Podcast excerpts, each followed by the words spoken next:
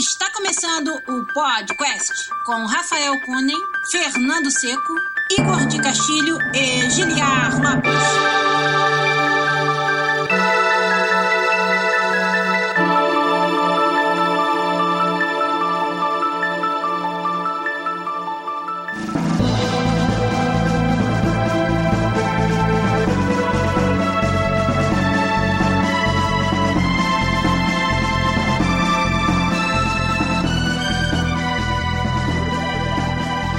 Podcast na área, galera!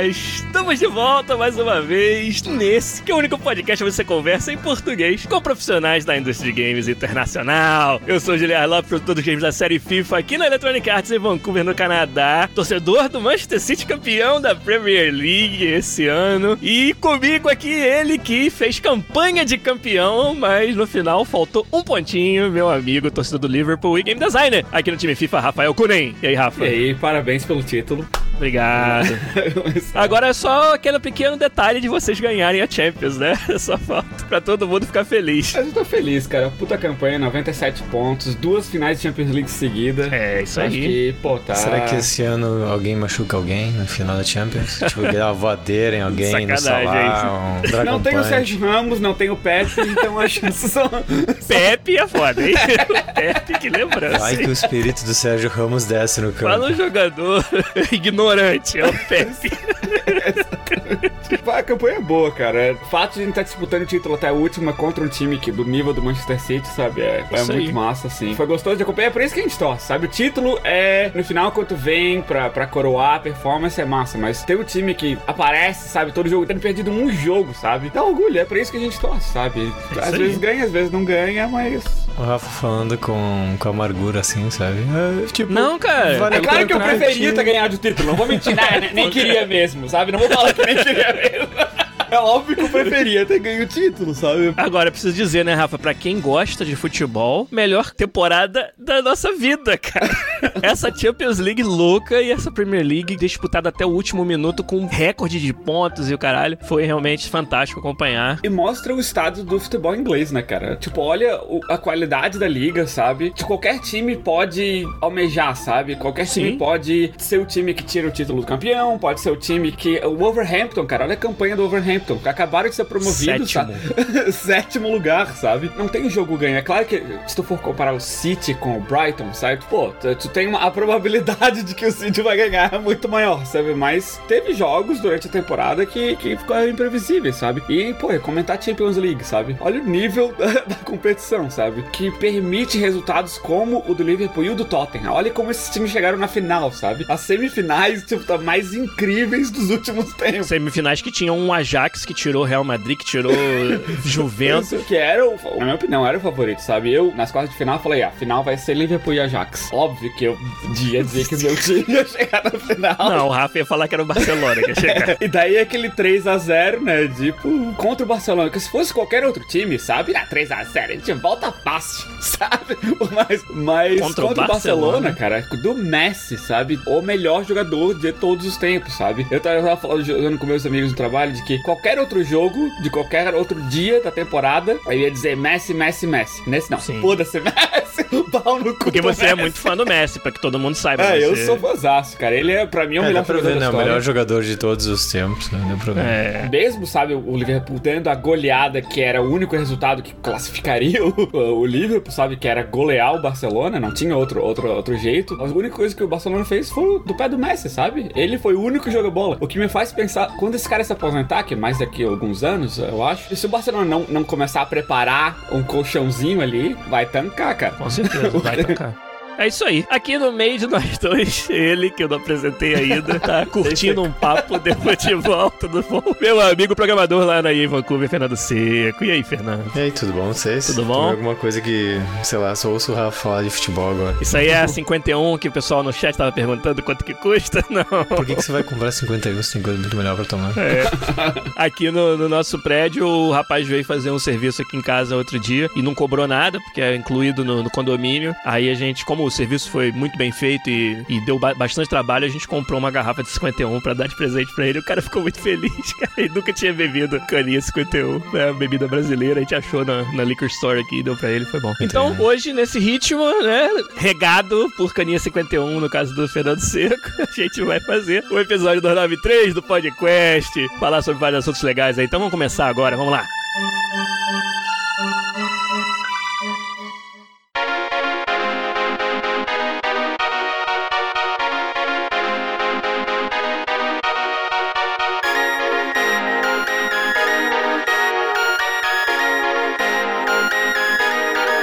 Começando, lembrando a vocês que quem gosta do que a gente faz, quer que a gente faça mais melhor, disso tudo aqui no podcast, é lá no patreon.com barra podcast que você ajuda a gente. Qualquer um dólar já tá valendo, já tá ajudando bastante. E entra lá na nossa comunidade no Discord, você não precisa ser patrono para isso, mas entrando lá você vai interagir com a gente. E você que não pode contribuir no Patreon, contribui falando pros seus amigos, contando, né, para todo mundo que você conhece que se interessa por games, que tem aqui um podcast humildemente feito toda semana por nós, desenvolvedores de games, falando sobre os bastidores da indústria. Então é lá no patreon.com/barra podcast para quem puder ajudar a gente, a gente agradece sempre. E o nosso Discord também, todos os nossos episódios tem o link aí do nosso Discord para você entrar e participar da nossa comunidade. E vamos começar então o episódio de hoje perguntando para Rafael Kunen, né, entregando aqui o, o stream para ele, falar de um jogo foda que ele não teve oportunidade ainda de comentar, que é o Days Gone. Vai, Rafa. Days Gone. Quando anunciaram, assim, ó, eu me empolguei pelo contexto do jogo, né? Um jogo no pós-apocalíptico de zumbi que tu joga com um biker, né? De uma, de uma gangue de motocicleta. Esse conceito eu achei interessante, né? Uma maneira interessante, uma perspectiva interessante de contar o trope de história de zumbi, né? E aí começou a sair os reviews, né? O jogo, o jogo foi atrasado algumas vezes e tal. Mas a sair os reviews, os reviews estavam bem medíocres, assim. A crítica caiu de pau, A né? maioria da crítica falou que o jogo era medíocre, repetitivo, não sei o que. Deu puta que pariu, né? Já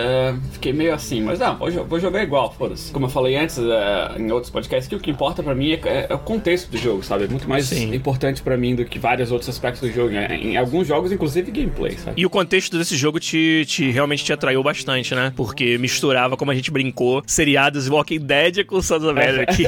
Sim. Dois seriados que o Rafa gosta pra caralho. É, daí eu fui, eu joguei, né? Eu comprei o jogo, joguei, assim, do início aquela impressão foi. Eu, eu gostei bastante do jogo, sabe? E não tô entendendo o que a crítica viu de tão ruim nesse jogo, sabe? Comecei a jogar, jogar. E, cara, é- o jogo é muito bom, cara. Ele é. Sabe, o que ele, o que ele se se compromete a fazer, sabe? Que é tu, tu e a tua moto, sabe? A moto é quase que um personagem, tu vai customizando, ela vai melhorando durante o jogo. Ela tem os recursos próprios, sabe? De manutenção, de combustível. E isso dá um, um play interessante no, no mundo aberto, sabe? Quando tu vai pra algum lugar, tu tem que considerar combustível no caminho, sabe? Aonde que eu vou abastecer, sabe? Tu só pode dar quick travel se tu estiver perto da tua moto. E tu gasta combustível de acordo com a distância. Então tu não pode dar quick travel se tu não tiver ah, o combustível suficiente pra chegar lá. Sim, sim, sim. Ô, Rafa, e o interessante de você ter que lidar com combustível, que foi uma coisa que as pessoas criticaram, né? Ah, por que, que eu tenho que me preocupar com isso? Mas no jogo foi feito de forma a ser uma questão de sobrevivência, né? Você já até falou, me- mencionou isso antes pra gente, que sem combustível você tá vulnerável. Você tem que ir a pé, tentar achar o combustível e aí dá merda, né? Tem essas algumas coisas que são os zumbis espaços, assim, né? Mas tem umas hordas, né? As mecânicas de hordas que é bem interessante e única desse jogo, que é esses grupos gigantes de zumbi, 200, 300 zumbi, assim, sabe? Na tela ao mesmo tempo. E se eles te pegam, é quase morte instantânea, praticamente, sabe? Se eles chegam, se se acumulam, tu uh, morre, né? Então, daí, como tu vai evitar essas hordas, sabe? Às vezes tu tem que dar a volta, principalmente no início do jogo, tu não, que não tá preparado pra elas ainda, sabe? Mesmo quando tu tá, mesmo no fim do jogo, assim, que tu tem recursos, tem skill, tem coisas assim, é, é difícil, assim, difícil, é, requer planejamento e tal. E elas são centenas de zumbis, mas eles se comportam como se fosse uma unidade, eles têm uma barra de life. Ah, interessante, eu não sabia vai- disso. É, e, ca- e cada zumbizinho ali contribui com aquela barra, né? É, e ele é permanente. Tu vai lá, mata um monte, mata 50 e tu volta 3 horas depois, aqueles 50 vão estar mortos ainda. Então tu pode ir matando eles aos poucos, assim, sabe? Voltar. E isso contribui, sabe, com, a- essa formação meio que dinâmica do mapa, de tu não pode simplesmente ir na linha direta, sabe? Tu tem que estar sempre meio que prestando atenção, sabe? E tem uns feedback de áudio, sabe? Que tu consegue ouvir a horda, sabe? sabe?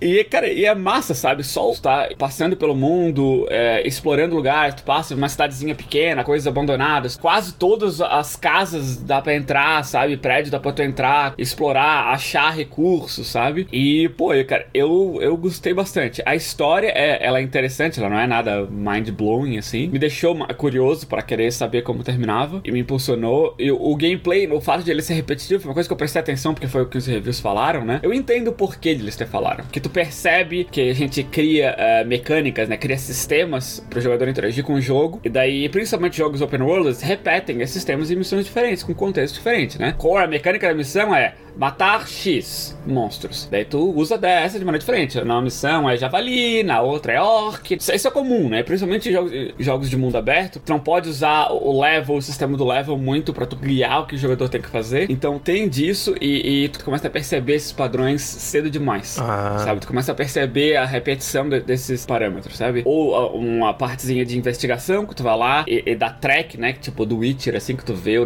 negocinho e vai seguindo, investigando. E daí, ou outras é ir até um grupo de inimigos e matar todos eles, ou uma combinação dos é, dois. É, uma típica de outros jogos open world que é muito comum e muito repetitiva é você tem um forte, né? Você tem uma, uma base onde você tem que entrar. Os jogos sempre que misturam stealth com ação. Isso tá cheio.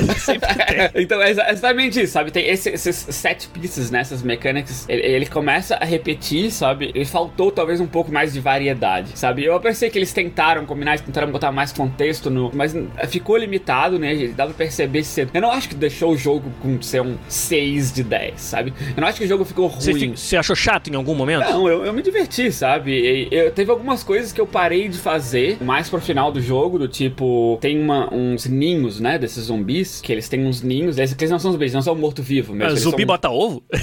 é que no, no, jogo eles não são zumbi, se comportam como zumbi, então eu chamo eles de zumbi. Mas eles são, eles estão vivos, né? Uhum. São infectados por esse vírus, é tipo como se fosse uma raiva, assim, sabe? E, então eles ainda se reproduzem, ainda comem, ainda defecam. Ainda... Os zumbis se reproduzem. Durma com essa agora. claro que morder do outro cria um outro zumbi. Logo eles se reproduzem.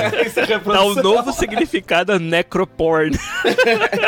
esses ninhos, durante o dia, né? Os, os zumbis ficam de, dentro desses ninhos, durante a noite eles passeiam, assim, né? E daí tá cheio, né? Se tu, se tu mata todos os, os, Tu destrói, né? Taca molotov lá e destrói os, os, ninhos de uma região, vai ter bem menos zumbi naquela região. No início do jogo eu fiz. É, limpei o mapa, né? Fiz, fiz em todos. Você fez, deu aquela Rafa Cunenzada.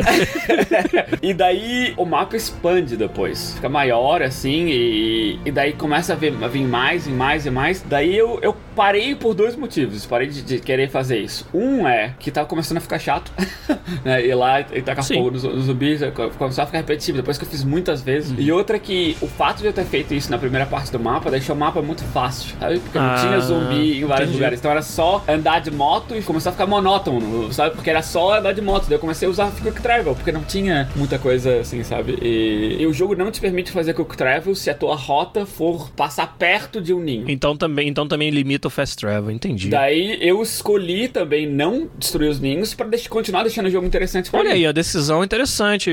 Quando que nos jogos a gente, né, acaba tomando decisões em prol da, de deixar mais interessante? É que o, o, jogo deixa, sabe? O jogo não te requer em nenhum momento que tu destrua todos esses, ele te dá rewards, né, por tu fazer, mas é, tu deixa os ninhos ali e tu pode, os zumbis vão continuar ali e tal. Daí o que me limitou foi que pra ir em um lugar distante do mapa eu não podia usar Quick Travel, né, por causa dos ninhos, e tinha zumbis constantemente nessas áreas, né? Eu parei de fazer, eu continuei focando nas missões e tal, né? E de algumas side quests, assim, tem uns sistemas bem repetitivos, quase consegue prever o que, que vai ser, sabe? Essas side quests. Mas quests de história são bem interessantes, assim. Se, se quem quiser jogar não tiver. Porque o jogo é longo, assim, o jogo é bem longo. Quem tiver interesse de jogar, foca nas missões de história, sabe? Ignora quests, ignora esses negocinhos secundários, que eu acho que é interessante e vai. Vai economizar seu tempo também, vai te, vai te deixar jogar o que tem de melhor no jogo, né? É, o combate é bem legal, sabe? O combate tanto com humanos quanto com zumbis é bem legal. O stealth ficou bem, bem implementado, achei. Tem várias, vários set pieces de emboscada interessantes, sabe? Interessante como os sistemas de jogo também se comportam para te influenciar em, em não sempre usar a mesma tática, sabe? Ou sempre fugir, hum. ou sempre, sabe? Ou só passar de moto por aí, que tem coisas que te... Que, que te, te, param ali, que te, te impedem param, de... sabe? Uhum. É, e tem que, tem que pensar, tem que... É, uma coisa que não aconteceu no Last of Us foi que chegou um momento do jogo que eu tinha tudo. Todos os recursos do jogo eu tinha, não precisava nem lutar, lutar mais nada porque eu tinha tudo. E esse jogo, ele te incentiva, tu constantemente ficar usando os teus recursos, tu, tu precisa deles, sabe? Tu precisa deles pra destruir as hordas. Os zumbis, eles não são tão fáceis, sabe? Um tirinho matou, sabe?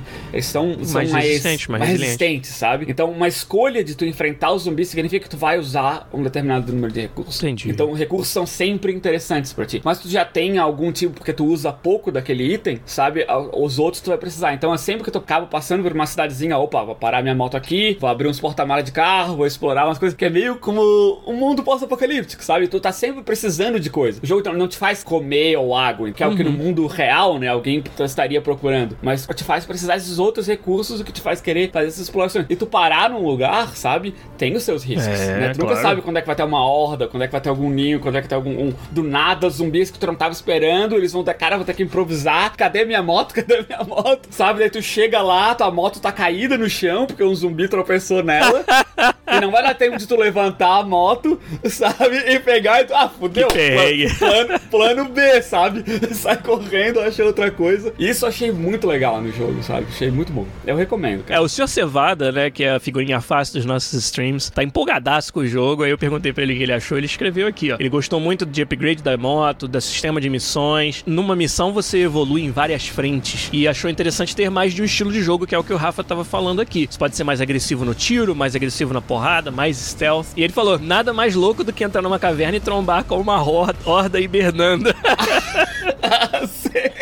O sistema da história eu queria falar também. Boa, obrigado por lembrar isso, Sr. Cevada. Que é. Normalmente a história é. Toda missão é self-contained. A história, isso se tu faz essa missãozinha, é isso, acabou, é essa, acabou. Nesse jogo, cada missão. O jogo tem o que eles chamam lá de storylines, né? São várias coisas diferentes. Meu relacionamento com esse personagem, relacionamento com esse, meu relacionamento com esse acampamento. Como o teu, o teu personagem interage com a história, né? E cada missão faz progresso em múltiplas dessas storylines. Então, se uma missão é sobre tu ajudar o acampamento enquanto tu tá acompanhando com, com aquela mulher específica, a tua, a tua storyline dos dois vai, vai progressar, porque tu tá fazendo coisas em relação aos dois. E isso eu achei muito legal, sabe? Porque a, a- cada história não, não é compartimentalizada com uma coisa só, sabe? Meio que um sistema dinâmico, que não é um negócio fácil de você desenhar. É, e eu achei bem legal isso, cara. As hordas que ele tá falando, nossa, isso é, isso é foda, cara. De uma caverna, lá tudo entrando, mata um carinha aqui, mata um carinha ali, ah, beleza e tal. De repente só mira a lanterna, começa a cair aquela horda. Caralho, e agora eu nem sei nem como sair daqui.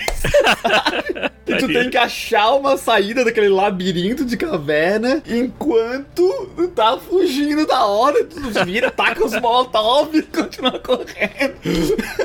Maneiro. E você, Fernando Seco? O que, que você tem de bom pra falar da sua semana de filmes, séries, jogos, livros, comic books? Nada. Semana eu não fiz porra nenhuma. Sério, Fernando? Só, fiz- só fiz upkeep. Só fiz upkeep das coisas. Fiz exercício, mas ninguém se importa com isso. Não, importamos sim. Fernando, e se chegar na meta do Patreon lá, vai mostrar o tanquinho dele ao vivo no podcast. Não vou mostrar, não. Aí a minha, minha esposa não, não gosta. Não deixa. Ô, Fernando, tem jogo do verde essa semana, hein? Mais um Segunda, né? pra nós. É segunda? Segunda, meter 12 a 0 em vez de 10. Então vamos, Você né? sabe, né, que desde que o Rafa parou de jogar, a gente só ganha de mais de 10, né? Ih, rapaz! Será que tem alguma coisa a ver? É, muita coincidência, né? É só coincidência, eu acho. Se o Rafa tivesse lá, quem sabe, né? Ó, o verde lá na liga da EA tá numa fase, né, excelente, ganhando de 9 a 0 pra cima. Isso que é foda do nosso time, né? A gente domina a segunda divisão, dessa pra primeira só toma sacode. pois é, Rafa Cunha. Que que- e o que que o senhor vai fazer a respeito disso? Fala pra mim. Ele vai comprar uma barata pra se defender. Do meu lado, eu joguei muito mais de Sekiro. E quem acompanha o nosso Twitch vai ver que ontem teve um- uma live longa, onde o Shinobi enfrentou quatro chefes e mini-chefes. Foi muito legal. Inclusive, o chefe mais difícil da história dos jogos da From Software. A galera me trollando, rapaz. Eu cheguei lá, todo de quietinho, vi o chefe meio que de longe, comecei a me preparar. E aí, neguinho do chat, né? Pô, esse chefe é difícil pra caralho. Pô, eu morri 50 vezes. Aí eu já fiquei nervoso, né? Aí caí em cima do chefe, comecei a rodar em volta dele, meio que com medo. O chefe não fazia nada. Ele ficava lá. "Ah", Aí ele pum, dava um ataque assim, curtinho, assim, no, no vento. Aí eu fui comecei a bater nele, né? Pô, esse chefe, chefe não tá fazendo nada, né? O chefe competente do caralho. Aí você dá 10 porradas, mata, acabou. E neguinho dando risada pra cacete do- da live. Então foi bem maneiro. Eu fiz highlights de cada uma das brigas de chefe que teve na live de ontem. Quem quiser acompanhar no nosso Twitch aí, tá bem legal. Eu tô, cara, eu acho que eu tô perto de terminar o Sekiro pela primeira vez, mas vamos ver. Vamos ver, vamos ver se eu, se eu avanço mais um pouco essa semana. Tô bem empolgado com o jogo, bem satisfeito. Vai ser o primeiro jogo da From que você termina depois? Não, Ou- Fernando ou- Seco, porque você sabe muito bem que eu terminei Dark Souls 3. Mas é, o chat não sabe, pô, tem que perguntar pra você. Ó, o, o Mac Gandalf, que é quando, quando o mago fica com fome e vai do McDonald's, ele falou ali, ó, tô no boss final e tá tenso. Então eu quero chegar lá também em breve, vamos ver. Sekiro, já falei demais dele aqui, né, e do quanto satisfeito eu tô. No- nos streams dá pra galera ver como, como que é gostoso o jogo, bem maneiro.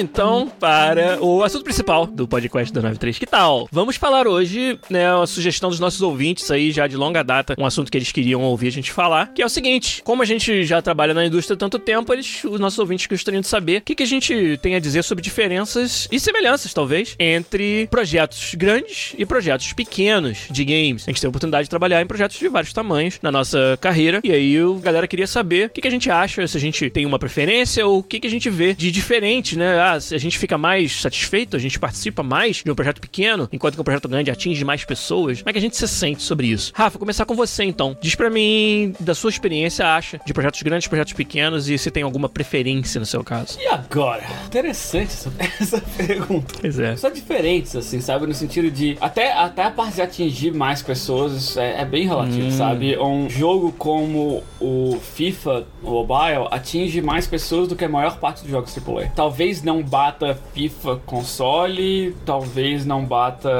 Red Dead Redemption. Em termos de lifetime, né? É, claro. Mas comparar só um título não, não é muito justo, né? Mas. Então, até nisso é, é estranho comparar, né? Mas um projeto pequeno, eu já falei várias vezes aqui, né? Quando faz jogo pra celular, designer faz tudo, né? Basicamente. Então, acho que como um designer pra adquirir experiência eh, em fazer jogos é bem interessante, sabe? Tem que aprender um- de tudo um pouco, fazer de tudo um pouco, fazer front-end, fazer um pouco de gameplay, solucionar problemas de vários fronts diferentes, de eh, UX, de eh, UI, trabalhar com artistas, sabe? De programadores direto pra solucionar, né? Todo tipo de problema. Isso acontece mais em jogos pequenos, porque os times são, são menores, né? O escopo é menor, é, é- é menos de tudo, assim, né? De- digamos assim, né? De todo tipo de feature, é tudo menor, assim. Então, tu tem mais oportunidade de tocar em mais parte do projeto, né? Então, isso é interessante, é bem, bem satisfatório de fazer. Enquanto num projeto grande, requer, né? Especialização. Requer que tu faça uma parte da pequena daquele projeto e vai ter uma, uma hierarquia enorme de, de gente que faz outras partes. A comunicação entre os designers para se tornar tão, uma parte tão. Acho que num jogo menor, né? A comunicação entre os designers ela, ela acontece, né? Organicamente por estar fazendo, mas ela é não tão importante quanto comunicação com o time que tá desenvolvendo, né? Porque tu é a ligação. Normalmente, quando um jogo menor tem vários designers, cada um vira o owner, né? Vira o, o dono daquela feature pequena inteira, né? Então tem menos integração entre vários designers para uma feature só, né? Enquanto num jogo maior, né? Aquela parte que um designer vai fazer normalmente é uma parte da feature, né? Que vai ter que colaborar com vários outros designers naquela parte. Então essa, essa parte de comunicação com o time inteiro se se torna bem mais importante, mas os stakes também são maiores, né? Porque tudo é, tudo é maior. Tem muito mais tempo, não como recurso, mas muito mais investimento nela, né? Muito qualquer qualquer correção é custosa, sabe? Qualquer coisa que tu vai mudar custa tempo. Um time de um projeto grande, ele demora muito mais a mudar de direção, a ajustar o curso. Isso para um designer é algo que você tem que muito tomar em consideração. Você tem que ser mais rigoroso, às vezes, em acertar da primeira vez, entre aspas, por mais que isso é impossível você prever, mas você tem que saber levar em conta que ajustar o curso num time maior é muito mais custoso, enquanto que num time menor, às vezes de uma semana para outra, tem uma ideia que ninguém tinha pensado. Quantas vezes você contou aqui no podcast, né? De casos em que o jogo tava indo numa direção, aí, cara, basta alguém dar uma ideia de uma parada que ia ser massa pra você considerar mudar o curso. Ah, ó, aquela feature que eu achei que era super importante, agora eu descobri uma outra coisa que vai ser ainda mais importante, que talvez eu vá fazer um trade-off aqui com aquela. E num time maior muito mais difícil. Tem muito mais comprometimento de outras áreas envolvido nesse fazer essa mudança, né? Isso tem, tem essa satisfação em si só, sabe? Num jogo grande, mesmo que tu tenha uma ideia genial que ia ser perfeito, a quantidade de outras peças que teriam que mudar no jogo pra comportar, sabe? Budget de não só do teu departamento, que vai ter o teu trabalho também, mas o que que vai escalar, todo mundo vai vai ter que fazer. E às vezes essas pessoas já não, já tá- o budget da, daquela equipe já sabe, todas as tarefas já estão alocadas pra fazer essas outras coisas. Então esquece, sabe? Por, por melhor que seja a ideia, às vezes esquece, porque vai ter que ser pro próximo. Guarda pro sequel, guarda pro próximo ano, porque não tem, por mais que seja genial, não dá pra fazer, sabe? E isso num, num jogo menor, tanto talvez esses jogos independentes quanto jogos pra celular, sabe? É muito mais barato corrigir o curso, né? Claro que não é de graça, porque o time é menor, Nada é, óbvio que mas- não. mas é muito mais fácil pegar o custo e dizer, pô, isso quanto vai gerar, o quanto vai, vai ser melhor pro jogo, quanto custa. Ah, então, tira essas três pessoas aqui, essas duas pessoas aqui, pra fazer isso, pronto, tá ali. Uma semana tá pronto, sabe? E pra um jogo maior, são muito mais coisas pra, se- pra se controlar. Então, em termos de design, são, são diferentes, você sabe? Mas eu acho que aquele feedback imediato, sabe? De uma coisa que tu fez, pode colaborar imediatamente e pra seguir em diante, eu acho que é um sentimento legal, assim. Em termos de aprendizado, né? Tu, tu falha e faz de novo muito mais rápido. Entendi. Fernando, como é que é para o programador? Você que tem uma experiência ampla em empresas e projetos de tamanho variado, como é que é para você trabalhar num projeto grande, projeto menor? Tem algum que você pode dizer por default dá mais satisfação ou não? Como é que funciona para o programador? Eu vou começar comentando, seguindo o follow-up do Rafa. Eu acho que pra mim depende mais qual época do projeto você tá. Se tá em pre-prod, produção ou time alpha. A parte de decisão e corrigir curso, sabe? Tipo, mesmo em projeto pequeno, quando eu trabalhei, depois que você passa produção e já tá em alpha, é muito difícil corrigir curso, assim, sabe? Por mais que já esteja. Eu acho que nesse aspecto são, eles são equivalentes, muda a escala. Pelo menos é o que eu acho, né? Pra programador é bem interessante. Eu acho que quando eu trabalhava, por exemplo, no Ocean, Hoplon, a gente fazia absolutamente tudo, assim, sabe? Desde arrumar servidor até, sei lá, fazer VFX. E isso era divertido, assim, sabe? Mas o grande problema que eu acho é que nos projetos pequenos que a gente trabalhou é que você sempre vai até o quanto é bom o suficiente pra resolver esse problema e não como resolver esse problema da forma mais foda possível, sabe? Tipo, por exemplo, não só escale para outros projetos, mas que ele, ele traga alguma coisa meio que única pro jogo, sabe? Ou resolva esse problema pro jogo de uma forma que ele seja memorável, sabe? Você acha que isso é porque o projeto menor ele tem menos tempo ou tem uma perspectiva menor de que você vai precisar reutilizar? Por que que é isso? Eu acho que são duas coisas. Eu acho que a reutilização é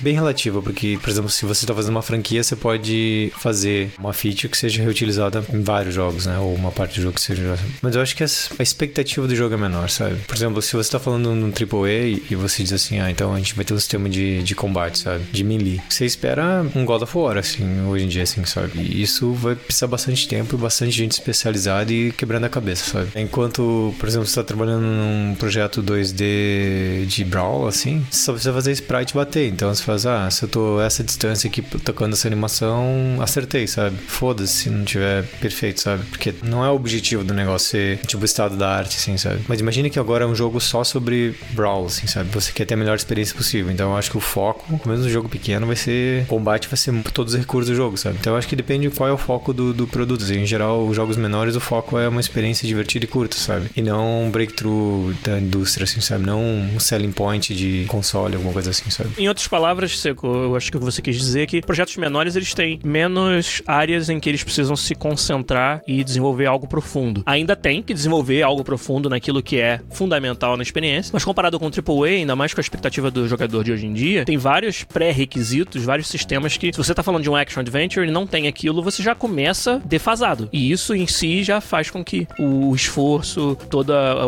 os stakes, como o Rafa falou, sendo tão mais altos, mudam a maneira como você encara o desenvolvimento e como programador isso afeta você. É, eu acho que também depende também o foco do projeto, assim, sabe? Se o time, se o, jogo é pra ser um jogo que tem um, um foco muito grande em uma feature específica, eu acho que ele pode quebrar, tipo, ir muito além do, do que existe, assim, sabe? E o investimento pode ser bastante grande naquela área. Como, por exemplo, live services, assim, digamos. Live services de mobile, por exemplo, é uma coisa mais importante que um jogo grande de mobile tem é live service, assim, não tem investimento absurdo, sabe? Até porque a maioria deles são jogos gratuitos que se valem da microtransação e logo se valem de manter o jogador engajado. Então tem que ter serviços live que tragam sempre conteúdo, que estejam sempre se ajustando ao que a comunidade está buscando, né? E até ajustando ao que o mercado está fazendo, porque às vezes sai um concorrente aí que ameaça a tua base instalada e você tem que saber reagir rapidamente, né? E nessa hora eu acho que, por exemplo, esse tipo de serviço, tanto de um jogo, entre aspas, pequeno, quanto um do jogo grande, eles podem ser bem equivalentes, assim, porque é um, um foco muito grande. Mas uh, outros exemplos que eu tive, por exemplo, quando eu tava trabalhando no Monkey Ball, tinha coisas assim dos minigames que bugzinhos visuais ou detalhes de, sei lá, colisão de clipping, coisa assim, não era importante, porque a tela é pequena, você tá muito longe, então é tudo aceitável, assim, sabe? Isso era o Monkey Ball do DS, né, que você tava trabalhando. É, e daí era aceitável, assim, sabe?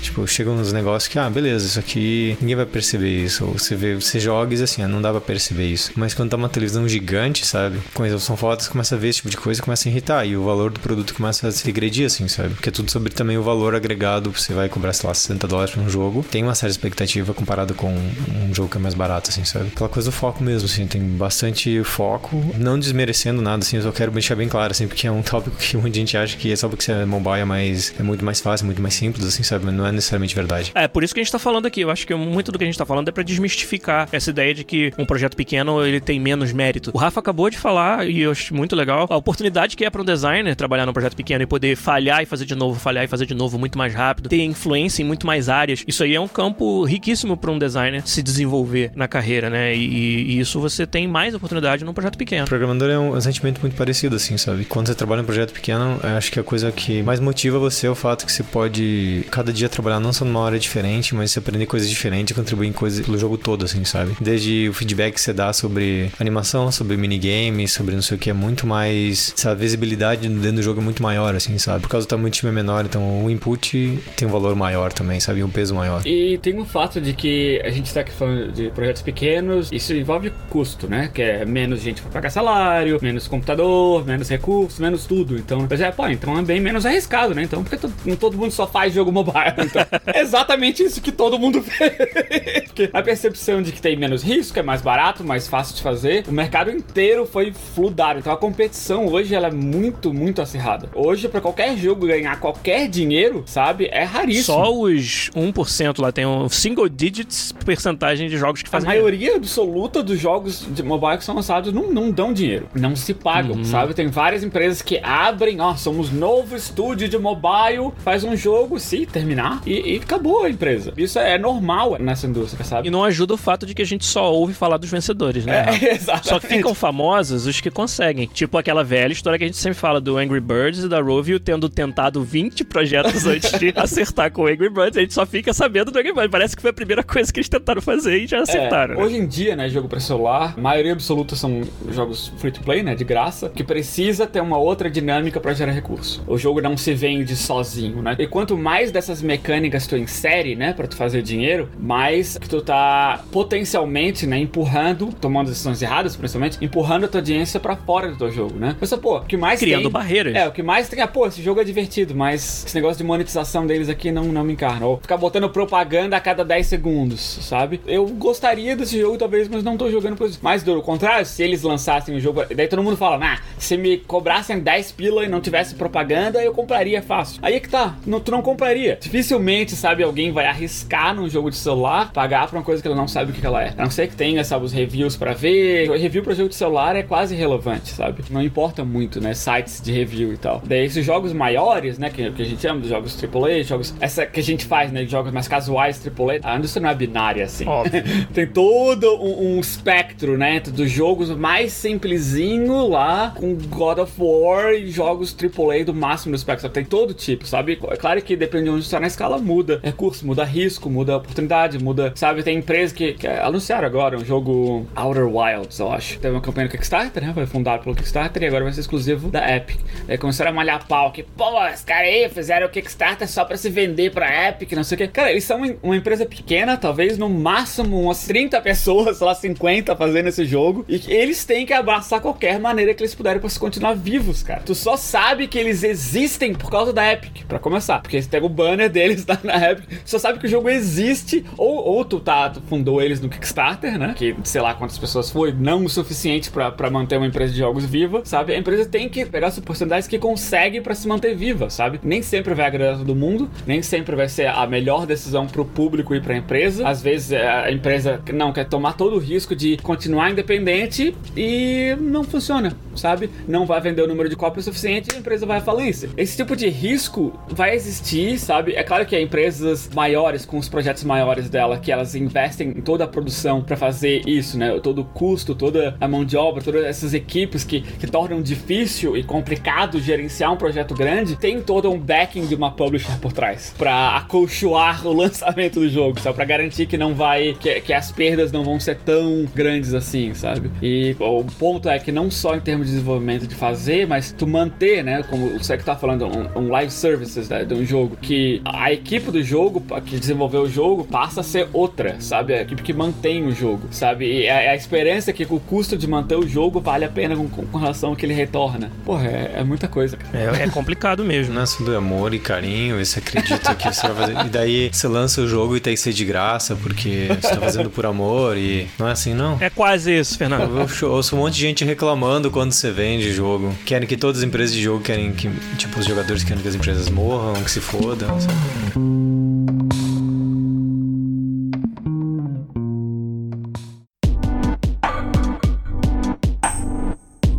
Perguntas interessantes no chat. Tem, ó, eu vou, vou catar uma já aqui que eu sei que você também vai querer comentar, Rafa. O senhor Cevada, mais uma vez, contribui aqui com uma pergunta interessante. E eu acho que é um, talvez um mito que a gente queira quebrar ou não, ou confirmar. Vocês acham que num projeto pequeno, o projeto em si e a nossa participação consegue ser mais autoral do que num projeto grande? Existe pelo menos essa, esse mito, essa percepção de que no projeto pequeno você contribui mais criativamente. É o caso mesmo ou, ou não? Em termos matemáticos de estatística, ele é verdade. Porque quanto menos gente no projeto, maior é a participação de cada um. a participação de cada um, exatamente. Então, estatisticamente é, mas ainda vai depender de cada time. Alguns times, é, o diretor criativo tem a voz completa e a tua participação vai ser tanta quanto era em qualquer outro jogo. E esse jogo pode ser pequeno ou grande, é. não vai fazer diferença nesse caso. E, e jogos grandes, a participação de, de, um cara qualquer pode ser grande também. Então, acho que de, depende muito do time, mas acho que em termos gerais, estatisticamente falando, é verdade, mas não dá, não é sempre o caso. É semelhante, eu acho que também depende deadline do projeto e, por exemplo, quando a gente trabalhava no Super Monkey Ball, assim, não importa o input que você dá, é zero, A sabe? SEGA quer, tem um controle é, total. É, querem do jeito que eles querem, acabou, sabe? Não importa o que você fala. Se é uma IP, por exemplo, quando você já trabalhou, por exemplo, a Rafa, no, no Homem-Aranha, no, naquele outro jogo da, da, série da CBS lá, o Blacklist, Blacklist. tipo, o universo já tem parâmetros que não tem como mudar, sabe? Não importa o input, assim, sabe? Você pode dizer, ah, talvez, você pode dizer, ah, mas quem sabe a gente fizer um minigame desse estilo aqui, talvez ajude, assim, sabe? Porque sabe a gente mudar isso aqui, pode ser o teu input, sabe? Mas 90% das variáveis já estão já são definidas. Tem um monte de gente protegendo a IP, protegendo a, a, visão do que tem que ser o negócio. Principalmente se você, minha experiência quando a empresa é pequena e é ser terceirizado fazer projetos para outras empresas, a liberdade criativa também é bem restrita, assim, sabe? Você já tem restrição da IP, daí já tem restrição de deadlines, já tem quase um plano. A hora que você começa a trabalhar nele, já existe um plano de como chipar, sabe? É muito pouco flexível. Quando é uma empresa totalmente independente, isso deve, deve ser possível acontecer, sabe? Quando você é, tipo, totalmente independente, um indie, querendo inventar alguma coisa nova, não tem laços atrelados a ninguém. Mas isso também eu acho que tem seus, seus outros problemas, que é do tipo, onde você para, qual o escopo, onde a gente foca. Porque aí você vai ter que achar a razão pela qual o jogador vai jogar, sabe? Então você tem que tentar talvez muitas coisas. Enquanto quando você começa de uma IP nova, uma IP existente. O gênero já tá decidido, é. né? Algumas das mecânicas core. Tipo, vai fazer um jogo do Spider-Man sem web swing. Não tem como. É. Se a tua contribuição criativa ia ser não vai ter web swing, tá fudido. Não vai acontecer no jogo do Homem-Aranha. Atualmente é tão arriscado, mesmo um projeto pequeno existir, sabe? Que essas, essa coisa do, da montoeira de input também, acho que ela só funciona na, na pre-produce. Porque uma vez que tá encaixado as coisas, eu não acredito que uma empresa vai ter tanta liberdade assim de tentar fazer um course correction uma vez que tá em produção, por exemplo. A não ser que, por exemplo, que você tenha muito input de jogador nos testes assim, isso aqui não funciona, ninguém gosta disso. Mas aí o problema é muito maior do que a sua contribuição criativa, né? Você tem um projeto que tá indo na direção errada. É, não, mas aí eu digo, na hora vai ter, ter todos os brainstorms, aí você pode dar uma contribuição criativa, assim dizer, sabe? Sim. Mas o, o ponto ainda vale, Seco, que mesmo isso sendo verdade, e é muito verdade o que você acabou de falar, mas os projetos pequenos, eles também têm um ciclo de desenvolvimento mais curto, tipicamente. Então, mesmo que você só vá poder contribuir durante a pré-produção, essa pré-produção acontece com mais frequência do que num projeto grande, onde às vezes você pode estar. Tá, você fala de um Anthem, sete anos trabalhando num projeto, né? Então acho que ainda assim o argumento de que num estúdio menor você tem mais oportunidade de falhar e tentar de novo e corrigir o curso ainda é válido, mesmo que tenha fases do projeto, obviamente, onde você não pode fazer isso, igual você falou. Eu acho que a gente acabou respondendo por tabela outra pergunta do Sr. Cevada ali embaixo, que é como é que funciona quando você tem uma figura muito importante no desenvolvimento, né? Uma figura de criativa muito forte, como é o caso de um Kojima da vida. Né? A gente acabou de dizer que, nesse caso, não importa nem o tamanho do projeto. Quando ele é de autoria de alguém, né? E, ou do dono de uma IP, por exemplo, acho que é um exemplo similar, vai ter essa, essa diferença de input criativo de qualquer maneira. Então acho que muito mais do que o tamanho do projeto, tem muitos outros fatores que determinam o quanto a gente vai ter de contribuição. Quando trabalhei no Dragon Age, por exemplo, o Mark Darren e o Mike Laylaw, eles eram assim uma peneira, assim, tu podia jogar o que quisesse com eles, filtravam muita coisa. Eles estavam sempre ouvindo, mas quando entrava em full production, sabe, eles só focavam no feedback do que existia no jogo, assim, sabe? O que que tá ruim e o que que tá bom, porque a gente já gastou um monte de, tipo, não tem tempo de reinventar a roda agora, agora tem que nail down o que existe, sabe? Mas antes disso, você podia ter um brainstorm inteiro sobre tipo de quest que podia ser feito em tal lugar, sabe? Como é que os NPCs podiam reagir. Tem um momento do que é só sobre ideia, tipo, o que que o nosso time quer fazer pro próximo jogo? Fala aí, galera. E todo mundo começa a falar, sabe? E uma hora tem que isso tem que parar, assim, sabe? É claro. Porque senão você não consegue focar e terminar o jogo, sabe? Porque, tipo, a gente, a gente joga, sabe? Ninguém nunca tá feliz, nem tá todo mundo sempre querendo o melhor jogo possível, sabe? E todo mundo sempre vai dar o input. E aí é uma hora que todo esse input acaba virando noise, assim, atrapalhando mais do que ajudando, sabe? Porque se, se parecer uma ideia genial, vamos, vamos guardar pro próximo projeto, então, sabe? Passou a fase de ideias, agora é a fase de concretizar isso, sabe? O próximo ponto que eu queria falar é que às vezes, tipo, parte do trabalho do, do diretor criativo, desses caras, é dizer não também, sabe? Porque, tipo, por mais que ele goste, por mais que a tua ideia seja genial, talvez, sabe? Ia fazer o jogo ser de 80 no Metacritic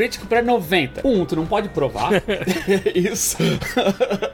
e mesmo assim, sabe? Ele não pode, ele tá numa posição de que ele não, não pode se dar ao luxo de experimentar isso. Porque isso vai custar recursos, sabe? Isso vai custar deadline e tirar foco também, né? Porque se, imagina que a pessoa que tá fazendo o feature A tá ali, às vezes trabalhando overtime, sabe? Às vezes completamente focada e tu vai pedir para ela considerar uma outra coisa, sabe? Daí, um, ela vai pensar, tá, é A ou é B? Ou tu quer que eu faça as duas? Ou seja, antes de chegar nessa pessoa que tá ali focada em fazendo a melhor coisa possível acontecer, tem o trabalho dessa outra pessoa de filtrar, como você que falou, né? De não deixar distrair o time. De não... Por mais que ele ache, pô, eu acho que é uma ideia excelente, eu acho que dá pra botar no jogo, mas realisticamente, não. Eu não vou me preocupar com isso, eu como o, digamos, diretor criativo. Tu não tem, que o cara que deu a ideia não tem que se preocupar com isso, porque a gente tem um jogo pra chipar, sabe? Mas a gente vai botar aqui, bota o nosso backlog, talvez pra um DLC, talvez pra um, sequel, sabe? Mas a gente não precisa preocupar ninguém mais o resto do se tu começa a passar, sabe? Tem um caso também, se realmente se a ideia for boa mesmo, isso passa desse filtro, todo mundo vai, vai ficar second guessing. É, é, é, o B era mais legal que o A, hein? Porra, eu acho que devia estar tá fazendo o B, hein? Mas não tá, não tá up to debate. É o A e pronto, porque é isso que a gente vai ter que, que fazer. A, a grama é sempre mais verde do outro lado da cerca, né, cara? É, exatamente. Uma coisa que eu notei no decorrer dos anos, acho que quando a gente entra em produção e quanto mais experiência a gente tem, a gente tem um mind switch. A nossa atitude muda e nossa mentalidade muda, sabe? A gente vai começar a ser crítico do que tá no jogo e como a gente pode melhorar as coisas que estão no jogo, sabe? Fazer elas melhor possível, em vez de ficar tentando achar novas coisas. Quem entra na indústria tem muito essa vontade de querer mudar e reinventar e achar a fórmula perfeita o tempo todo, sabe? E quem tá já sabe que isso não vai acontecer. Que tem uma fase de para pensar, tem uma fase de execução, sabe? E o que não entrou, não entra, sabe? Então eu vejo que quanto mais experiente o time, menos a necessidade de tipo, pô, não contribuir com nada esse projeto, pô, odeio esse projeto, sabe? É mais assim do tipo, é, a gente tem que focar em terminar agora, assim, sabe? Se tiver alguma coisa nova pra inventar, a gente inventa no próximo jogo, sabe? Acho que tem um mind shift também, não sei se vocês Sim, acham isso. Com certeza, eu ia até fazer um paralelo disso com minha experiência pessoal no time do FIFA, onde, por mais que a minha área seja broadcasting, presentation, é uma, uma área bem específica do jogo, eu não me sinto que falta contribuição criativa pro que eu faço, sabe? Primeiro porque tem aquela fase onde todo mundo contribui e com certeza durante uma pré-produção, um momento onde isso é propício,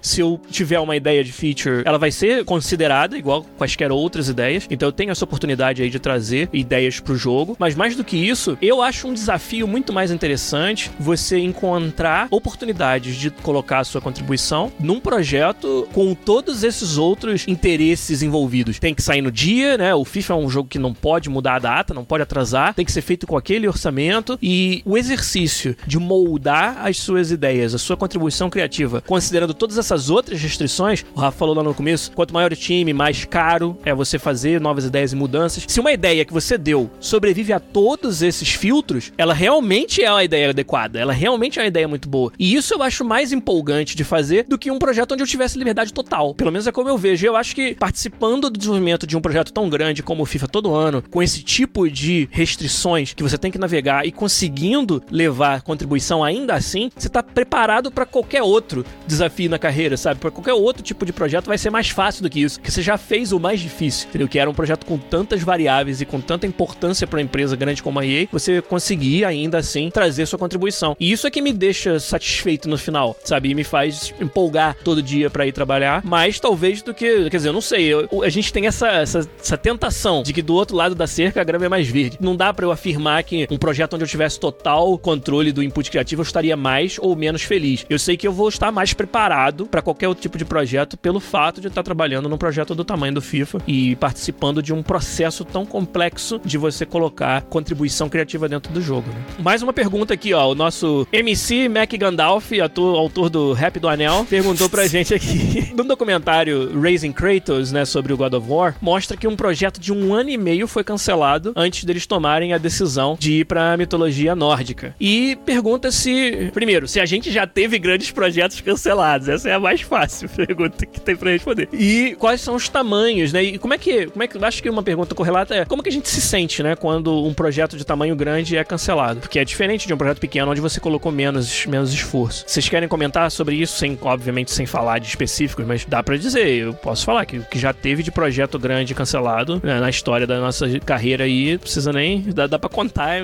mais de uma mão, né? Faz parte do ciclo, né? Faz parte do ciclo. Essa, essa é a conclusão, Sabe? né? Tipo, assim como um ser vivo nasce, cresce, reproduz e morre, alguns nascem, crescem e morrem, alguns nascem e morrem. Alguns nascem mortos. Faz parte, projetos vão ser cancelados. O custo de levar um projeto até o lançamento é um custo ridiculamente grande. Quanto mais profundamente tu tá no projeto, mais ele custa. Sabe, no início do, do, do projeto, é uma, normalmente uma equipe pequena, né? Que tá lá, sei lá, o, o próximo Dragon Age, sabe? Ou qualquer jogo, na, na verdade. Mas a, a, equipe que decidiu, ó, vamos fazer um Dragon Age. Pessoa, as pessoas que vão decidir qual, como vai ser o próximo, sabe? É uma equipe pequena, sabe? E isso é pra qualquer, vale qualquer jogo. Quando Dragon Age, eu tô empolgado pro próximo. Ó. e, e isso, o custo é mantido ali, né? Porque até aquele momento não tem nenhuma promessa ou garantia que o jogo sequer vai existir, né? Vai ser greenlit, né? Que é a luz verde do Manager Exit. Isso, o jogo tá oficialmente sendo feito. E tem um processo bem grande, relativamente grande, vou dizer, não tão grande quanto o resto do coisa, mas um projeto grande até ser greenlit, sabe? Até tu oficialmente começar. O custo é intencionalmente eh, mantido baixo ali, né? Pra poder, se, se não, não for, tenta de novo, tenta de novo, sabe? Daí conforme vai aumentando, o projeto entra em produção, mais gente, mais gente, mais gente, mais recursos, mais recursos, mais pesquisa e desenvolvimento, mais computadores, mais software, mais motion capture, mais o caralho quadro, e, e atores para fazer vozes, sabe? Tu, tu, vai, tu vai estar tá chegando no final do, do projeto. É tanto, uh, sabe, recurso que passou ali que às vezes tu tem que chegar em algum momento ali, a gente tá, a gente tá chegando na metade do projeto, digamos assim, sabe? O custo da, talvez da segunda metade seja, talvez não, vai ser maior do que o custo que já foi até aquele momento, sabe? Então a gente vai dizer, a gente vai pagar por esse custo, porque a gente confia que esse jogo vai gerar dinheiro X, ou, ou seja lá qual for o teu objetivo, talvez nem seja ganhar dinheiro com o teu jogo. O meu é. e daí, às vezes, a resposta é não, sabe? Às vezes o mercado mudou, sabe? Esse tipo de jogo o público não quer mais. Às vezes já tá saturado. Já tem tanto que pra gente entrar nessa competição, a gente vai ter que investir tanto em marketing que o custo do jogo não vai se, se pagar. Isso é uma coisa que é relativamente normal de acontecer. A perspectiva de, de lucro não vai bater com o que tu precisa investir para ele gerar aquele lucro. Experimenta fazer um jogo inteiro e botar nos times sem nada. Sem social media, sem marketing, sem nada. Vê quanto é que ele vende. Exato. Boa sorte, sabe? Porque é, é, esse custo de marketing, ele é necessário. E ele tem que ser computado no que vai retornar. Se, se a matemática não, não bater ali, né? Se a tua perspectiva de, de gerar lucro não for tão grande quanto tu gastou incluindo marketing, esse projeto vai ser cancelado. E, é normal, cara. Isso acontece. Não é porque ah, a equipe fez um, um, trabalho ruim e o jogo tá uma bosta, então cancela. Nem que seja, às vezes o jogo é excelente. Às, às vezes o jogo é gostoso de jogar, sabe? Eu adoraria terminar esse jogo. Às vezes é melhor do que existe no mercado, mas mesmo assim, o risco de tu botar esse jogo não vai se pagar. É como a gente já falou antes, um jogo, um jogo menor, um jogo de celular, um jogo indie. É claro que os stakes são diferentes, né? É menores em todos os casos, mas ainda se balanceia. Tu tá pagando menos para fazer o jogo, mas o, o risco de, da, competição é muito grande. Se é mais fácil para você, é mais fácil para os outros também fazer. Exatamente. Sabe, é mais normal ainda um projeto pequeno ser cancelado. Tu gastou pouco, então aceita essa perda, faz outra. Quase todas as empresas que eu, que eu trabalhei até agora, não todas, a empresa que eu acho que eu trabalhei até agora, eu trabalhei em projetos que foram cancelados. Quase esperado, sabe? O projeto não ser cancelado é quase que a exceção, digamos assim. Verdade. Eu acho que tem outras variáveis que são bem diferentes do que as pessoas esperam. Trabalhei num projeto onde, sei lá, Creative Director, Art Director, Technical Director, todos os diretores saíram. O que, que você faz? Toda a visão do jogo foi perdida no, num dia, sabe? E o que, que você faz com esse jogo? Aí você, sei lá, bota em hold, vai contratar outro pessoal criativo, você até tenta seguir naquela linha, mas quando o novo criativo vem, começa a fazer uma análise do que se deve ou não manter aquela nova visão, chega à conclusão de que talvez era muito raso, assim, não tinha como aquilo realmente dar um bom produto, ou ele não consegue é, concordar com a visão que tinha sido dada, sabe? E depois de todos esses assessments, acaba cancelando, assim, sabe? Porque simplesmente o pessoal saiu, assim. Na indústria é comum, assim, de quando abre uma empresa, pegam o pessoal de outras empresas. Acontece às vezes, sabe? Eu já vi isso acontecer e foi bem sinistro, assim, sabe? E outra que eu já vi acontecer, que é meio na linha do que o Rafa falando, às vezes você tem uma ideia muito boa e você tem um gate zero que é sobre, tipo, provar o conceito muito bom. E você começa a construir o jogo. Aí você tem. Agora você prova que, sei lá, o traversing e o level design você sabe como fazer. E depois disso tudo pronto, você não consegue encontrar uma motivação pro jogador jogar. A narrativa não é boa, o gameplay não sustenta, ou pro gameplay sustentar, a narrativa tem que ser muito maior do que era esperada, sabe? Ou tem que, para suportar aquela narrativa, tem que colocar novos verbos de jogo que não foram planejados, então teria que prototipar aqueles negócios que devem ser feitos em ProProd. Então tem, tem algumas que, coisas que são comuns essas de game e acaba que o projeto é cancelado simplesmente porque, como o Rafa tava falando, sobre o investimento para você refazer ou reorganizar ou ir para frente daquele ponto é muito maior, sabe? Não quer dizer que tudo é perdido, porque a tecnologia não é perdida, sabe? Então, para a empresa dizer assim, vamos cancelar e continuar, não é quer dizer vamos começar do zero. E honestamente, Seco, as lições não são perdidas também. Você vai aprender com aqueles erros e vai, e vai seguir para frente. Uma última coisa que eu queria falar sobre esse assunto é outra coisa que talvez quem não tá por fora da indústria não, não perceba, é que esses cancelamentos são tão comuns que quando você fica sabendo pela mídia, é porque foi mal resolvido, sabe? Porque isso aí é parte do processo, igual a gente tá falando aqui, e é algo, entre aspas, normal, sabe? Eu acho que tem muito que a gente leva de lição quando isso acontece. Eu só acho triste quando acaba ficando público e dá uma impressão errada, dá a impressão que o time não trabalhou direito, sabe? Tem várias conclusões que você pode tirar só do que você tá vendo do lado de fora que não representam o que aconteceu dentro. E, sinceramente, pra, pra gente que já tem aí uma bagagem, né? 10 anos de, de trabalho, às vezes mais, na indústria, cara, a gente tá acostumado com isso acontecer e não. Todo mundo gostaria que todos os projetos viessem à luz do dia, mas a gente entende que no final das contas isso não é possível e a gente aprende com isso e, igual o Seco falou, não se joga tudo fora e é um processo natural, é uma coisa normal que quando sai na mídia toma uma proporção que eu acho que é meio que sem muito propósito. A maioria dos projetos é cancelada sem a mídia nem saber que existe. Exato, até porque é parte desse processo aí que você falou do green light, né? Algo que vai ser cancelado antes do green light, ninguém vai ter falado publicamente porque é burrice falar. Você não tem nada para mostrar. A gente dentro da EA, trabalhando aqui dentro da EA, a gente não sabe de projetos que Exato. existiam e foram cancelados. Imagina o público sabe essa gente que já tá aqui. O Seco sabe tudo, mas. o Seco tem todas as conexões em todos os lugares.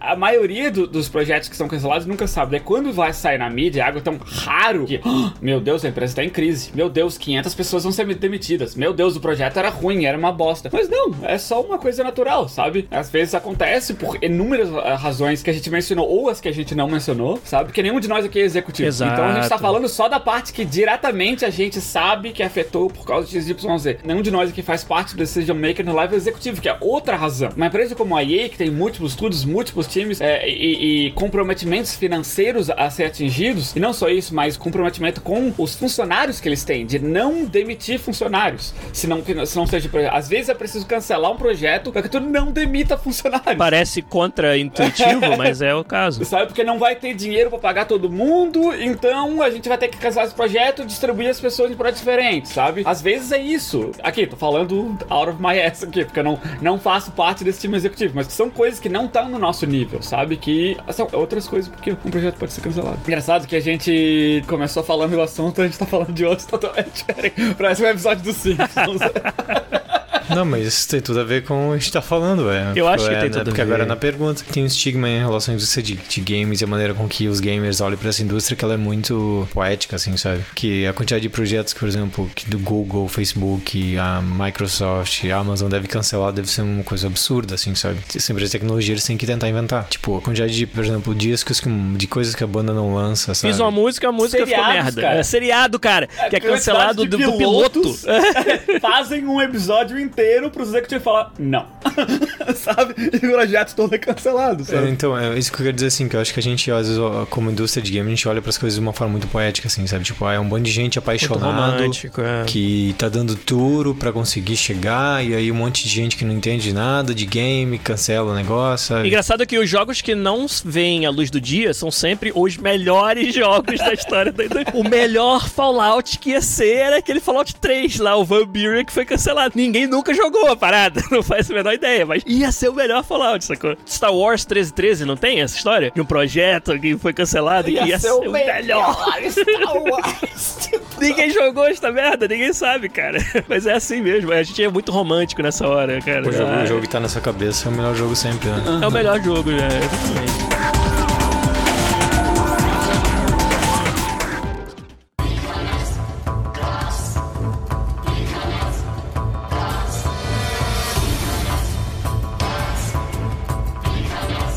É isso, acho que a gente fecha por aqui um episódio bem legal do podcast, bem denso de informação, com muita participação da galera do nosso chat. Um assunto que eu achei que foi super interessante falar aqui, pedido por vocês aí, ouvintes, membros da comunidade. Então, vamos fechando por aqui, vamos aproveitar o nosso domingo aí. Rafael Kunen, obrigado pela sua presença. Parabéns pela campanha aí, quase campeã do Liverpool, mas que mereceu ser campeã Ainda em podemos qualquer... ser campeão. Ó, da- da ser Champions, é. Champions League. Isso aí, cara. Obrigado, cara, por ter vindo aí. Um abraço pra você, valeu. Valeu. O Fernando Seco também. Valeu, obrigado por compartilhar suas experiências com a gente aqui, Fernando. Oh, Gigi. Que bonito. Valeu, valeu, pessoal. Valeu, valeu. É legal. Ó, feedback. A gente quer feedback lá no Discord, hein? Sobre o Twitch, sobre o que a gente tá apresentando, sobre o Discord mesmo. Então, vê se aparece lá no Discord. Procura podcast no Discord. Ou qualquer episódio nosso no YouTube, na- no, nosso site podcast.com.br, tem o link do Discord lá pra você entrar. Todo mundo pode entrar, não precisa ser patrono. Participa com a gente lá que a comunidade também tá bem legal. Então, obrigado, gente, que acompanhou no chat aqui, ajudou a gente a fazer o episódio. O Sr. Cevada perguntando quando é que sai o Battle Royale no FIFA. Então, segura minha cerveja aí, Sr. Cevada, e a gente conversa. então, valeu, gente. Um abraço. A gente fecha por aqui. Até semana que vem com mais um podcast. Tchau.